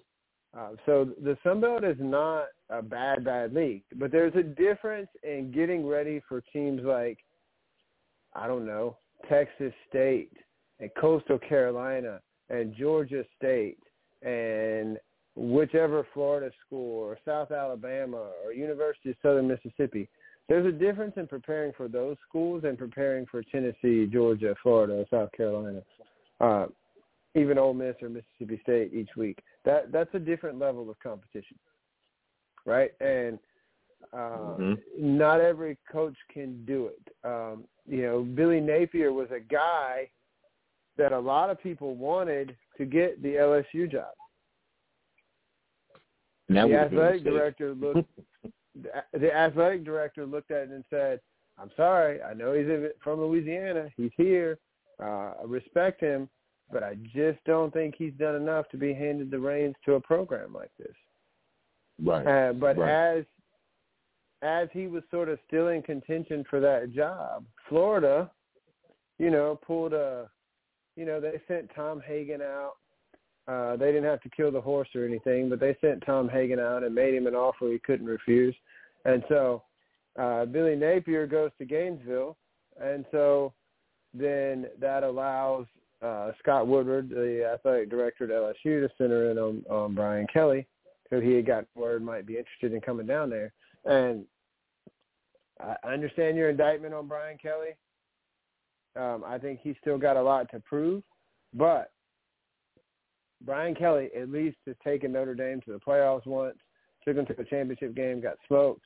Uh, but that being said, if I had to pick between the two, I'd rather have Brian Kelly than, than Billy Napier as head coach. Oh yeah, listen, Kelly is going to. Kelly is going. he- He's he's he's um.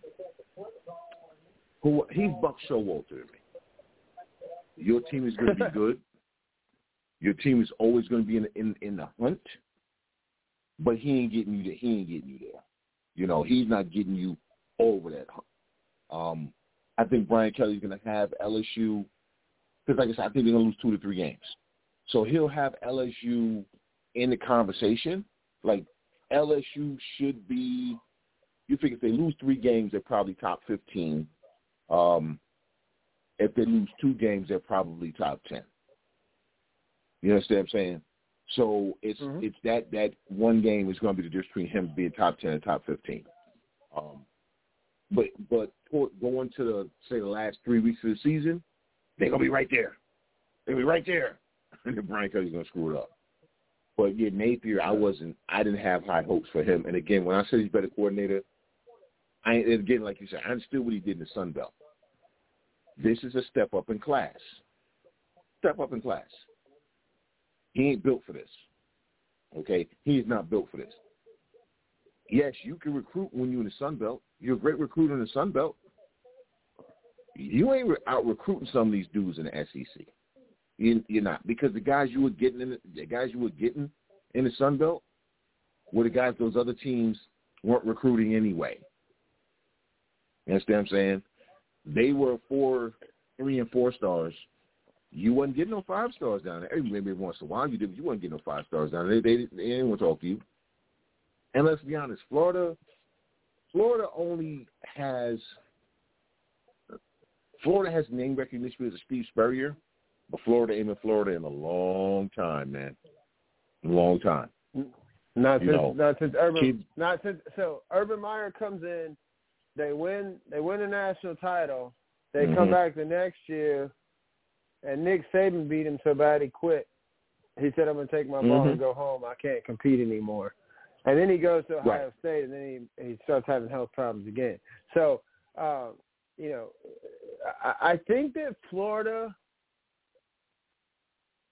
in a lot of ways, Florida and LSU, it, it's interesting that they were the cross division rivals because I feel like that those two programs uh, mirror each other in a lot of ways. Uh, for, you know, as far as uh, a, very excitable fan base, a really raucous home environment, a team that's hungry to win. Um, I, think that they they mirror each other in a lot of ways, uh, but at the same time, um, you know, the only difference is I, I, I think that you know LSU doesn't really have as much competition or really any competition in their state. Uh, they got to guard against people coming from out of state to get their guys. But whereas Florida yeah. has Florida State, Miami, uh, now Central Florida is in a major conference, so they have a lot mm-hmm. of others. Now they got a lot more players in their state too.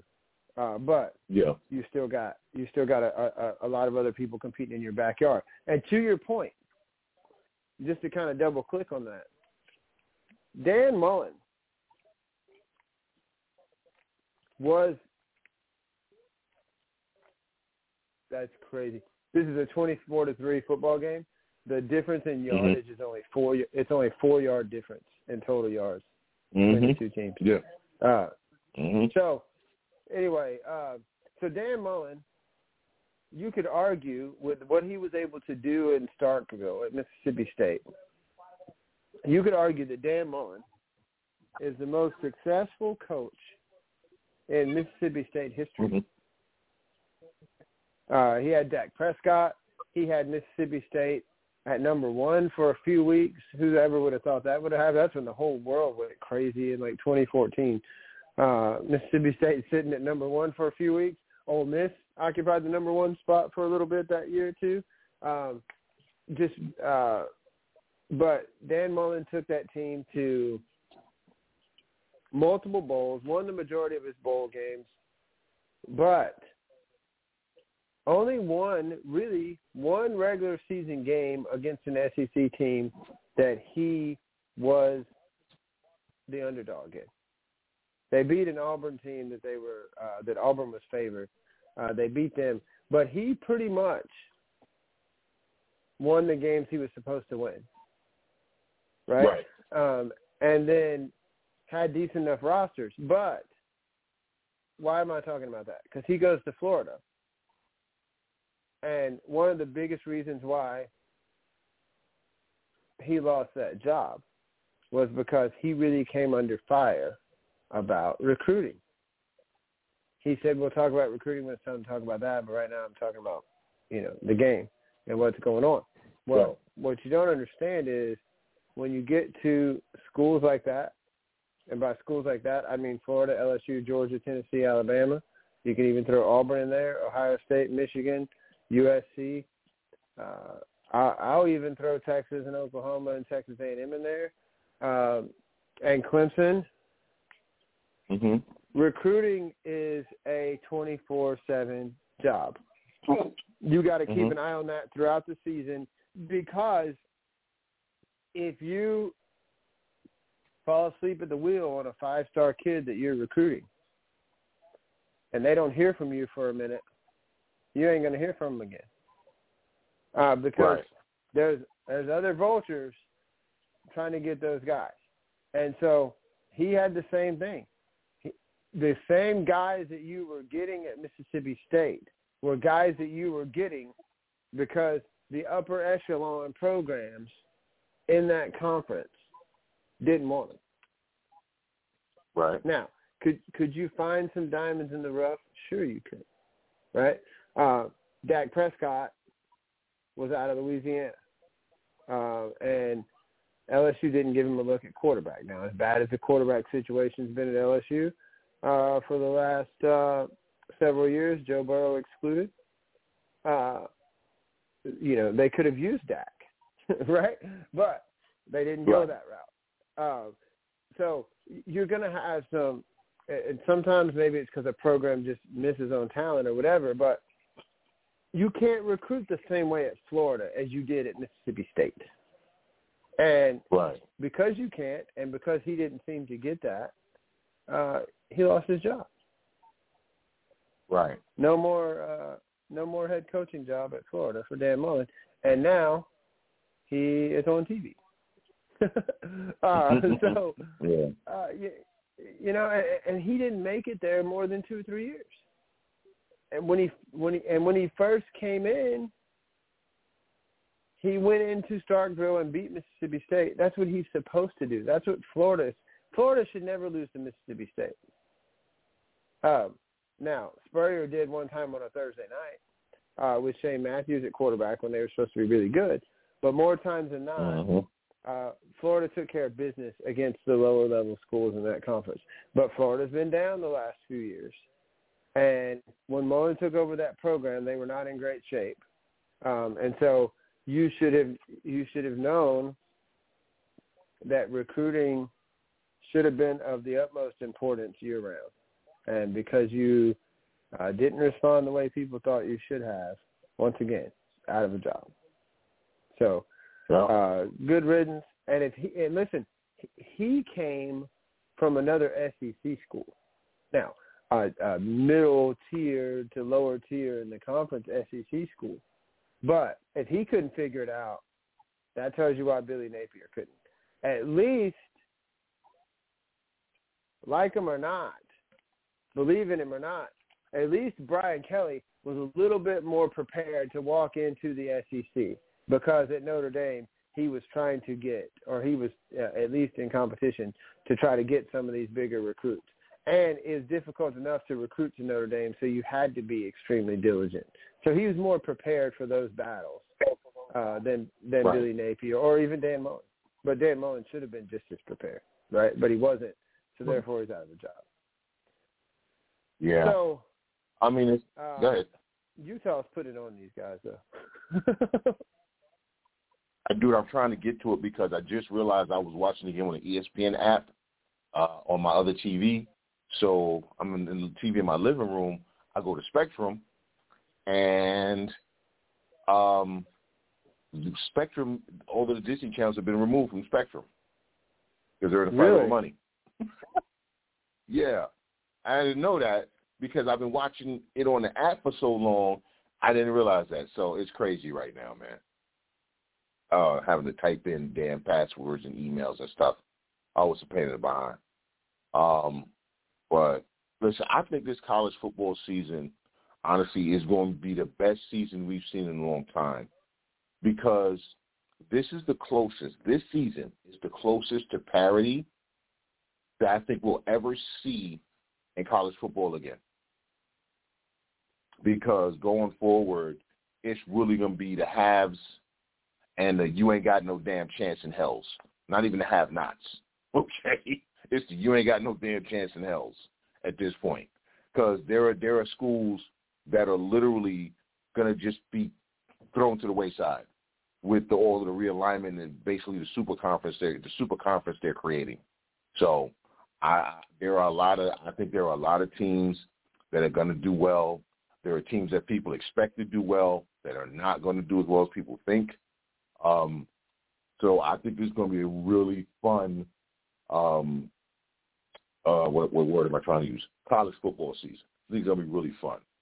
I mean, think about the fact that we've been talking about just the amount we've been able to talk about two teams that honestly we both know really have no chance of making the the the, the, the, national championship game. You know, mm-hmm. they got no chance. But it's gonna be fun to watch them. You know, it's gonna be fun watching LSU. It's gonna be fun watching Utah.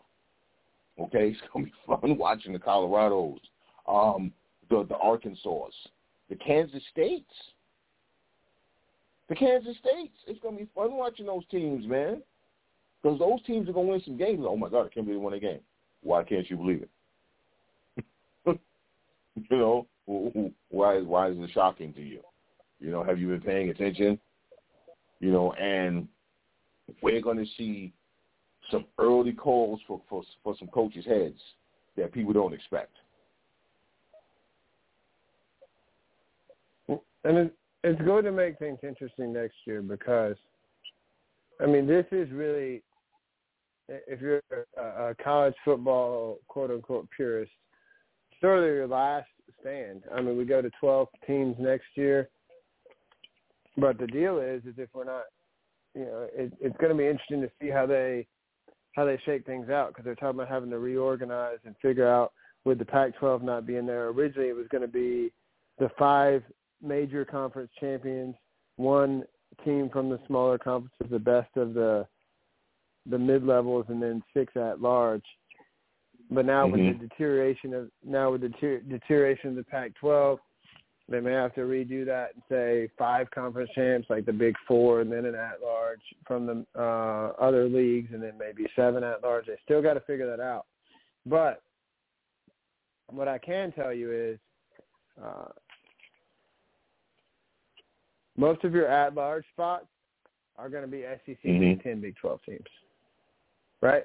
I mean, that that's Yep. pretty much how we're going to fill out the field. Let's let's be honest, right? That's that's where we're that that's where we're going with that. Um, so it, it it's going to be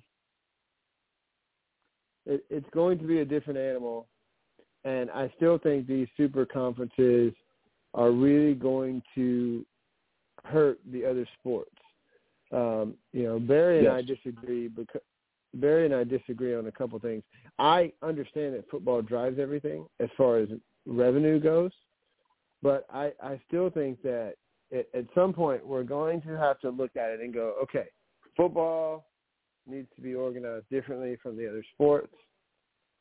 And then maybe we need to find a way to still have our conferences kind of like they were in the other sports. I don't know that that's going to happen. Um, but if we really care about the athletes, that's what needs to happen. But Because they've never cared about the tell me. athletes. That's the thing. Right. They've never cared about the athletes. It's just now becoming painfully obvious to those who want to sit around and, and, and wax nostalgic about the oh, remember in the good old days. There are no good old days. Okay? this this was always about money. You know, you can go back to to to to to, to the to the Galloping Ghost and Red Grange. I don't care how far you want to go back. It was always about money, bro. It was always about money. But they were able to kind of couch it in the whole, you know, student athlete, blabbity blabbity blabbity blabbity, and, and sanctity of sports and sportsmanship, and we're not professionals and bibbity bobbity boo. Okay. You just made it real obvious you don't give a damn about these kids. You don't give a damn. Because, again, like you said with the other sports, okay, let's say you're a, a, a, a, you're, a swim team. Your meets are very different than football team only plays once a week. You might play three. You you know you're having meets three or four days a week. When the hell are you supposed to go to school? When when you you uh, at USC, and now you you you got to go go to New Jersey. When the hell are you supposed to go to school? Seriously? Come on, man. Miss me miss me with the nonsense, yo.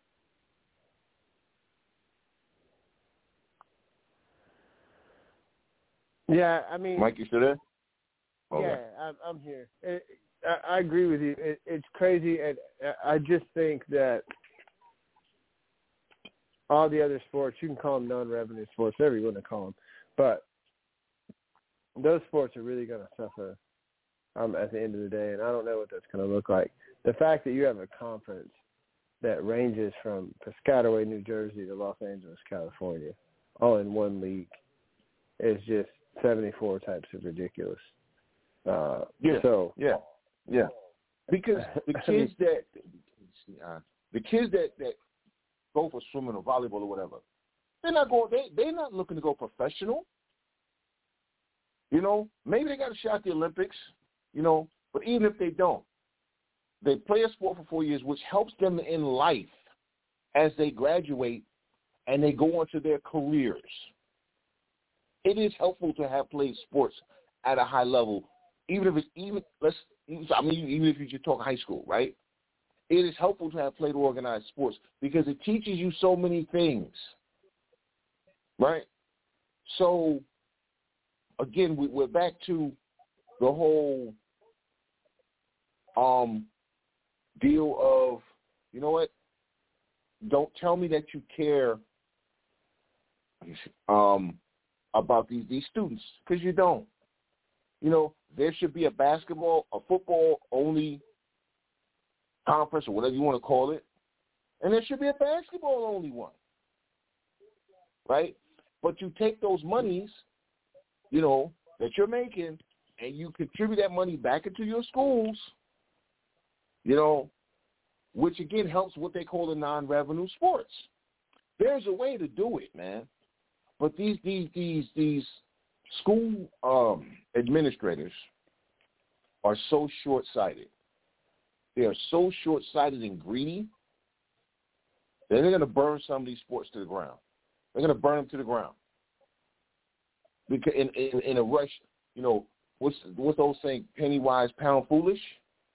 That's Mhm. exactly what they are.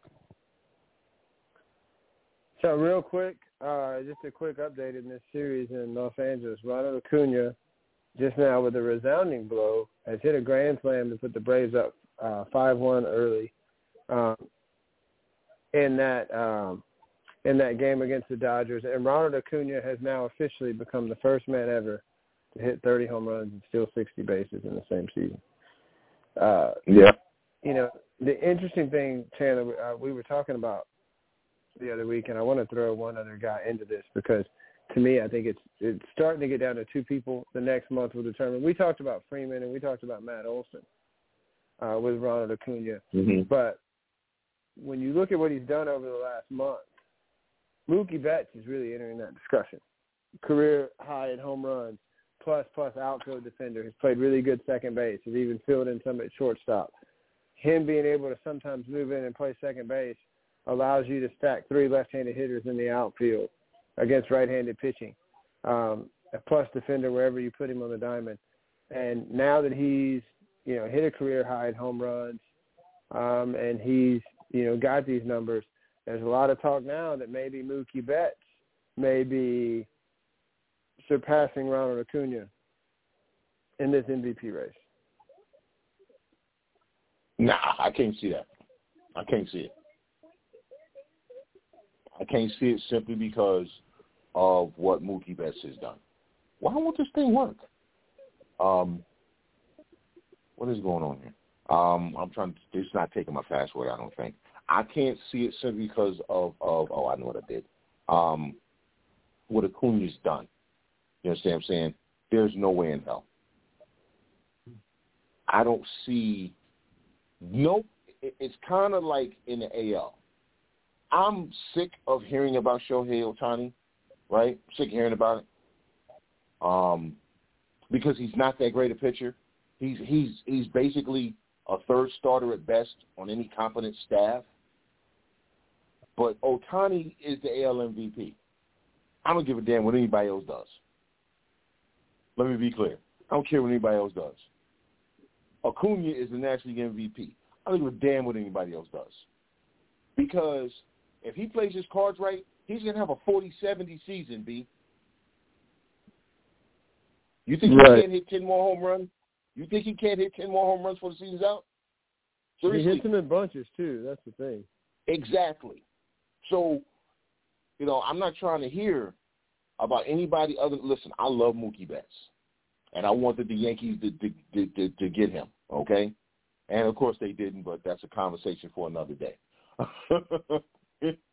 We're not going down that particular rabbit hole.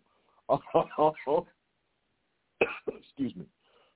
Excuse me. But Acuna has the, I, I honestly think he will. I think he's going to be a 40-70 guy. 40-70. Think about that. If he does that, it's over. I I don't care what anybody. If he if he somehow finds a way to hit ten more home runs in the last month of the season, it's all over. Like you- you can hang it up. Yeah.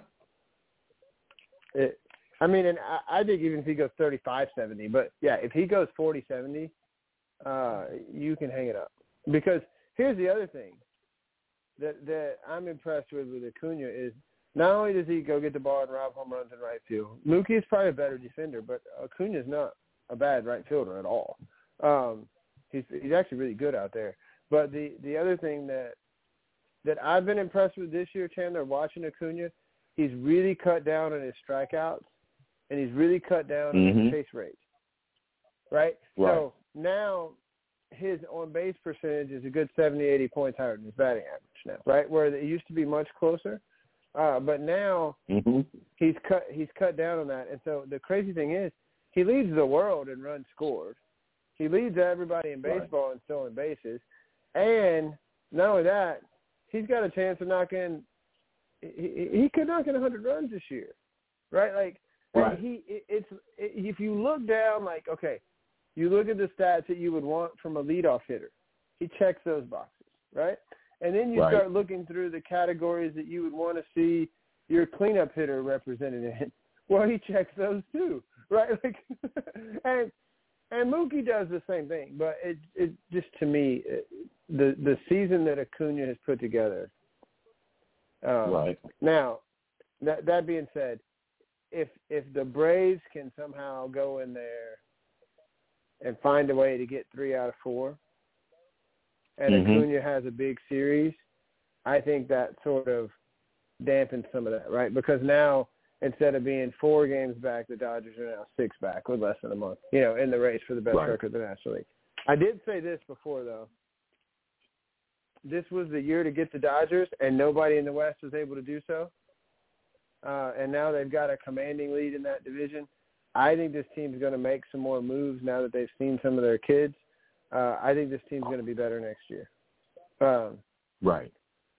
the other thing that I gave you shouts out on, by the way, since you just mentioned the Yankees and the New York teams, I said that the Mets and Yankees are both doing something that you and I were both screaming they should have done at the beginning of the year.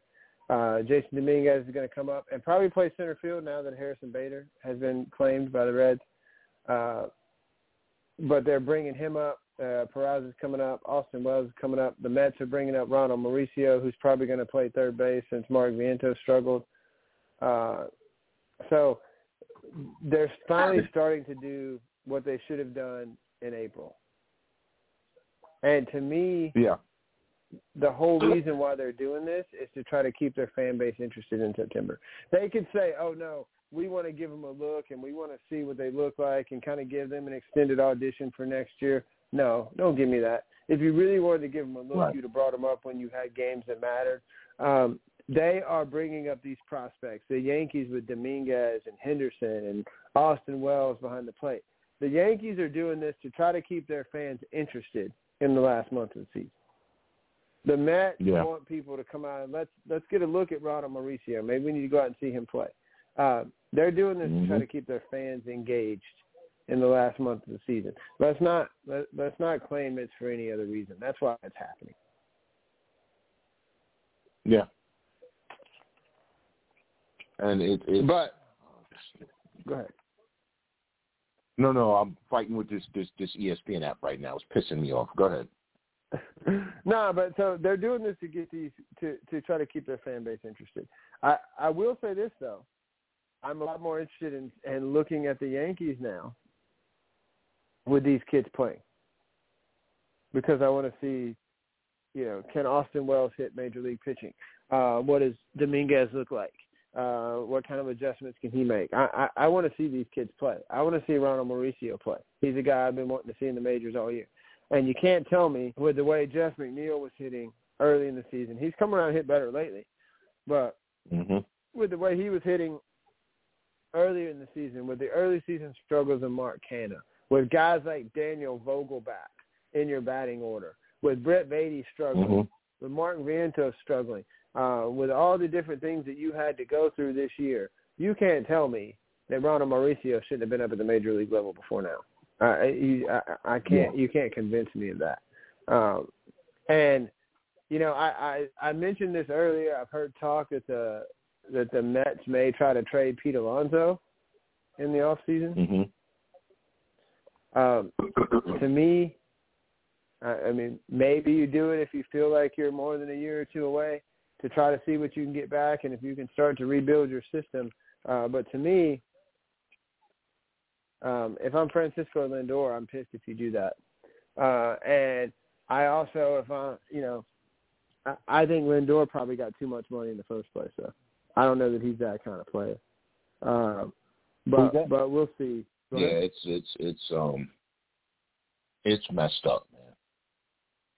It's messed up because um both of these teams could have had very different outcomes if they if the manager in on one team and the general manager on the other had just been willing to not be so damn arrogant. And it's really just that simple. You know, it's really just that simple. Interesting. This is Uh, such yeah, and, and they still haven't. They're still not going to bring up Mauricio. By the way, they're still not going to bring him up. I think he's coming up tomorrow. They better. They better. I think I read today But- he's coming up tomorrow. And the thing is, I would have brought Dominguez up to start the season. He would have been my left fielder until um, Bader got hurt. Because we all know Bader, we we knew Bader was getting hurt this year, and then Bader would have never got the job back. because I, I would have I would have done the same thing. I, I'll be honest with you. I would have done the same thing with Dominguez that the Braves once Bader got hurt. I would have done the same thing with Mhm. Dominguez that the Braves did with Michael Harris last year. They brought him Right. up around June first, and they said, "Here's what we're going to do, kid. We're going to bat you ninth. The most important thing right now that you could do for this team is go get the ball in center field. Because even though he's got a good bat, Adam Duvall ain't cutting it as a center fielder. Right? So go get the ball in center field. We're gonna bat you ninth. We anything that you give us offensively will be gravy. We'll take it. We appreciate it, and, and we're not gonna, uh, you, you know, we'll we'll we'll dap you up. We'll give you props when you when you produce offensively, and if you produce offensively, so much the better. Now, what did he do? The Braves were like the most productive team out of the number nine hole all of last season because of what he gave them. But it's because you put him in a position that said your main job is to go get the baseball. Well, you've been doing that for years in center field. So uh, now you can you don't have to worry about being in the middle of an order. You don't have to worry about anything. You just hit. You in the ninth hole. You take your swings. You take your hacks. You learn as you go, and there's not really a whole lot of pressure associated with being in that spot in the batting order. And that's what they did with him, and he first. I would have done the same thing with Dominguez if I were the Yankees. We are down to 90 seconds, Chandler. Uh, this has been a fun, uh, a much quicker second hour. I'm I'm glad you were here. Hope to have you in uh, next week again the start of the show. Anything you want to say real quick before we got to cut out of here? We get cut off by this nice lady whispering in my ear. Yeah, listen, again, I apologize, everybody. It's it's a lot going on in my life right now. It's really hectic, and I'm not really getting um, I'm not getting any damn sleep to be quite honest with you. But it was a lot of fun being able to do this with you, talk some college football. Even though I can't watch the damn game on my on my Samsung TV, I, I'm about to lose my mind. Um, but I just have to go and watch on the terrible Fire TV. But as always, um, say yes, say yes, say yes to life. That's all I got, Mike. And when you were out last week, I keep repeating that mantra, and you're a stud man. I appreciate you. SportsCityChefs.com. Check us out. Check out our shows 9 p.m. Eastern throughout the week, 11 a.m. on Sundays. Laissez les bon temps rouler, and it's time it says tell a friend to tell a friend that it's the chefs again. And if they don't know, now they know. Peace. We out of here. We'll be back next Thursday night. Appreciate you, Chandler. Peace, everybody. All right, bud.